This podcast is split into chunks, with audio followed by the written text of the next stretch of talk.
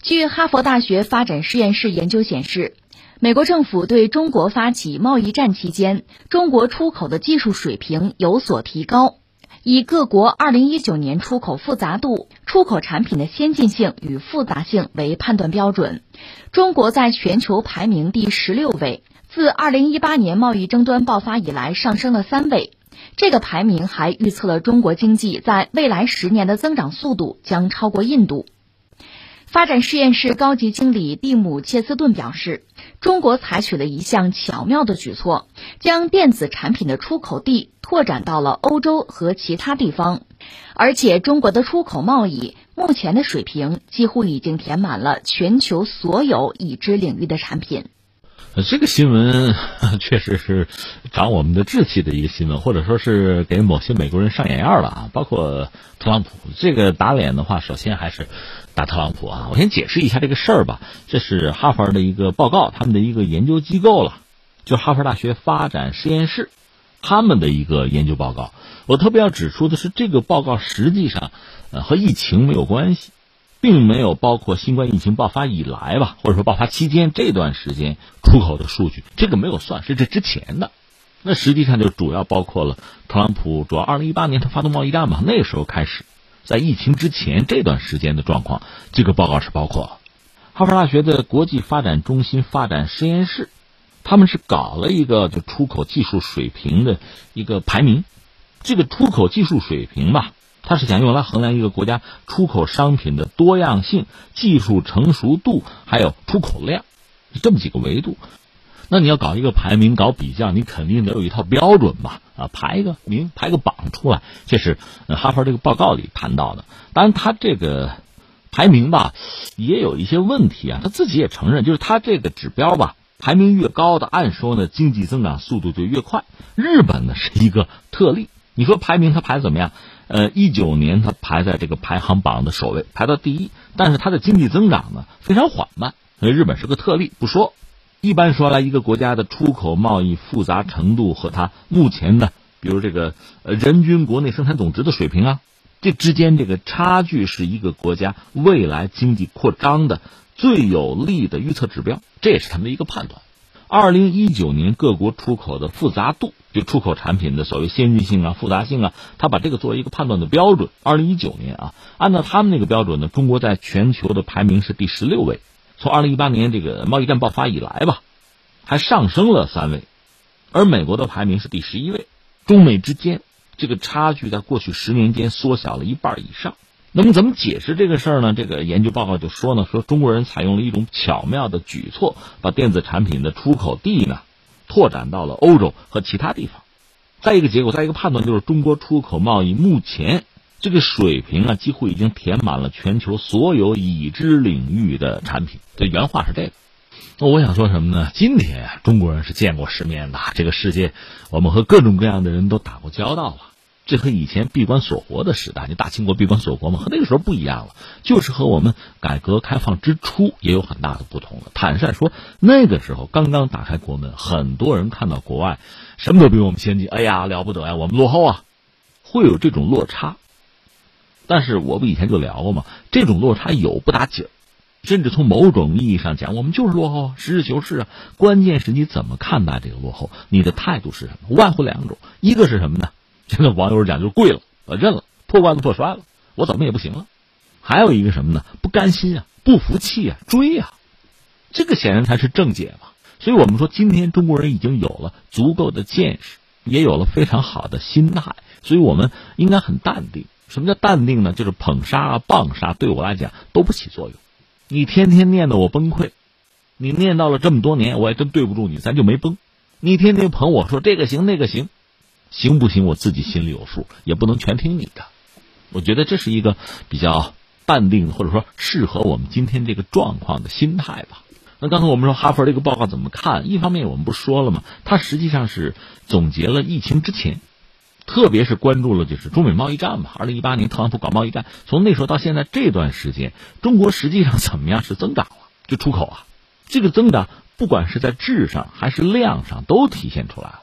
那如果说这个逻辑或者说这个答案再往前推一步，那就是特朗普的贸易战是彻底失败了，不管是在他的这个策略计谋上，还是最后实际得到的这个结果，它都是失败了。而且我们特别要说，这还是在疫情爆发之前。如果你考虑到疫情爆发之后，中国对这个世界的贡献，这个贡献你看，一个是疫苗，研发疫苗、生产疫苗，然后我们呢，不管说是捐赠还是售卖，对这个世界都是贡献，这个不论。另外，中国比较早的能够控制住疫情，复产复工，那保证了全球的这个产业链没有断掉，这个其实也是对这个世界的贡献呀。这不是以前我们也聊过，特别是去年疫情比较严重的时候，我们也关注过。我们不说那些对中国有敌意的人啊，就是一个普通的客观的人，对中国作为一个世界工厂的地位，他也感到焦虑，他也觉得可能会出问题。那如果中国出了问题的话，全球的整个链条岂不就出问题吗？怎么办？有没有谁能够取代中国的位置？我都替他们想过吗？呃，土耳其、越南、印度、墨西哥、巴西。你算算吧，也就这些国家。但是现在你再看哪一个国家能真的站出来，你会发现不是那么回事这个问题本身它可能有问题，所以疫情爆发之后，中国一方面等于对这个世界做出很大的贡献吧，但与此同时呢，那我们的经济也就比较稳，包括我们的出口，甚至是什么呢？超过了预期。所以我们知道，不管中欧之间哈，中美之间，从经贸关系上讲啊，叫连创新高。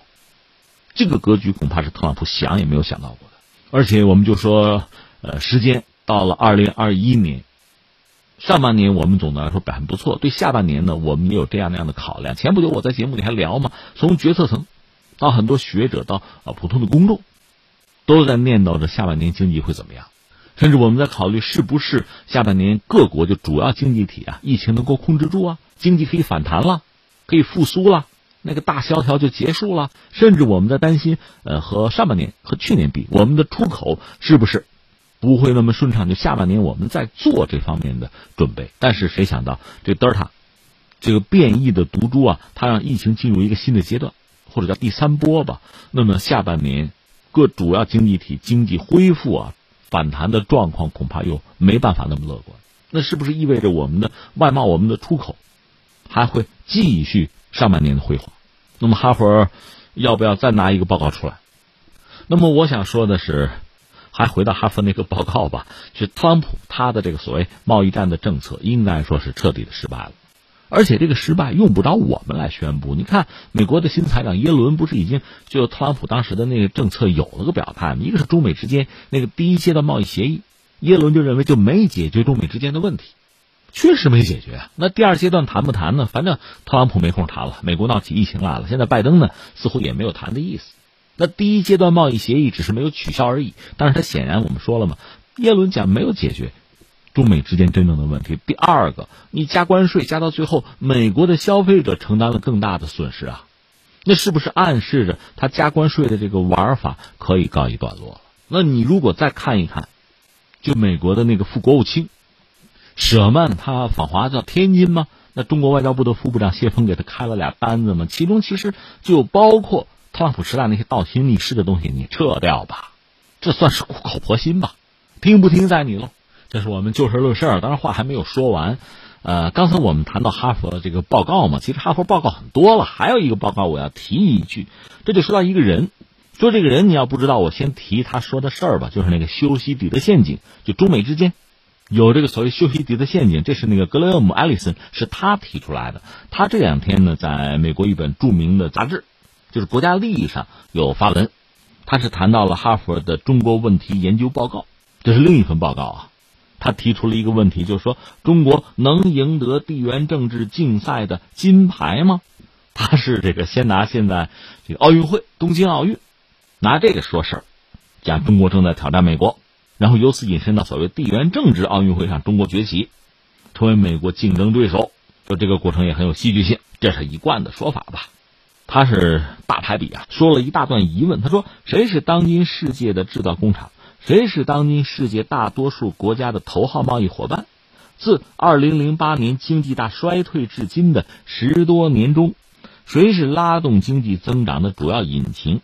为了比较各国经济实力，中央情报局。”和国际货币基金组织都各自制定出最佳衡量标准，但无论以何种标准衡量谁是全世界最大的经济体，在军事领域，是谁侵蚀了美国在各个战争维度的优势，以至于前国防部长马蒂斯说：“今天竞争在各个维度展开，空中、陆地、海洋、太空和网络空间。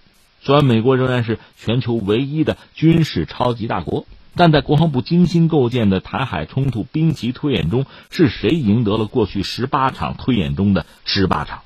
按照这个美国的前国防部的一个副部长啊，叫沃克。” Bob Work 按照他的这个说法，这十八场解放军都赢了。接着问哈，谁是全世界最大的汽车生产国和消费国？埃隆·马斯克认为，谁是特斯拉和其他电动汽车的最大消费市场？在有可能对未来经济和安全产生最大影响的人工智能领域，根据谷歌，他认为这是美国领先的人工智能公司啊。前首席执行官埃里克·施密特。他的判断，谁是面部识别、语音识别、超级计算机和金融科技领域显而易见的领导者？如果有读者在回答这些问题的时候感到犹豫不决，那他可以参考一下哈佛大学中国问题研究小组将发表的报告《大竞争：二十一世纪的中国与美国》啊，做广告的。所以这是格雷厄姆他的一篇文章吧，他的结论就是说。中国已经在政治、科技等多个领域赶超美国。他对中国的评价，这肯定是他个人的观点，但也是他一贯的态度。而且我们说可以代表美国的精英层啊、统治层的相当一部分人。但是呢，话说回来，就像我刚才讲的，就对这些人对中国的评论啊，他们是有他们的标准的，他们有他们自己的立场，这个不足为奇。你比如说格雷厄姆这篇文章，我就没有看到里面关于这个脱贫致富奔小康啊。环境问题，我就没有看到这些。中国人也关心这些啊。我们有三零六零，就碳达峰、碳中和，我们还有这样的指标，有这样的目标呢。你怎么不说？你怎么不关注啊？我们在疫苗这个问题对世界是有贡献的，你怎么看不见呀？他们不会考虑这些问题，他们只是把中国作为美国目前非常重要的一个竞争对手去看待。所以我想说呢，我们完全可以淡定一些，就是说你的捧杀，我能够感受到，但是我不能上当。你的棒上，我也能够看得到、听得到，但我也不能在意。我觉得这是这个所谓哈佛报告吧，别管是新闻里的那份，还是刚才我说的这份，别管是哪份报告吧，我们应有的一个态度。这个世界上关注中国的人越来越多，关注中国的各个维度、各个方向的人都很多，所以对他们的各种各样的言论呢，你不能不关注，但是你也真不能太在意。比如说，呃，就这两天我看一个新闻，英国有一个议员埃尔伍德。这是英国的下议院的国防特别委员会的主席托拜勒斯埃尔伍德，他当然就渲染中国威胁了。按照他的说法，中国海军每年这个增量就相当于整治英国海军，每年啊。但是那又怎样？不是中国的航母跑到大西洋、跑到英吉利海峡去，而是英国的航母跑到我南海来了。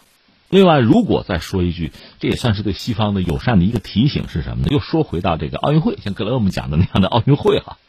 最近有的美国媒体站出来表达了某种困扰，他主要是批判这个美式的奥运排名的，说什么呢？说中国目前的三十二金、二十一银、十六铜，莫名其妙的不如美国的二十五金、二十九银、二十一铜。如果有人想说金银铜是平等的，我随时愿意用铜和你换黄金，什么意思？就是美国也搞了一个奖牌榜，它不是金牌榜，它是奖牌榜，所以他把这个自己获得的奖牌加在一起呢，似乎还是全球第一。所以在美国有媒体吐槽就说：“哎呀，这我们美国呀，就这个金牌啊，不如中国人多，这个不丢人。你这么算算这个奖牌榜，这是真丢人呐！我倒觉得这是一种清醒的认识，不要自欺欺人。”不要掩耳盗铃，在奥运的金牌或者奖牌榜上，应该是这样一个态度；在其他领域，其实也应该是这样的态度啊。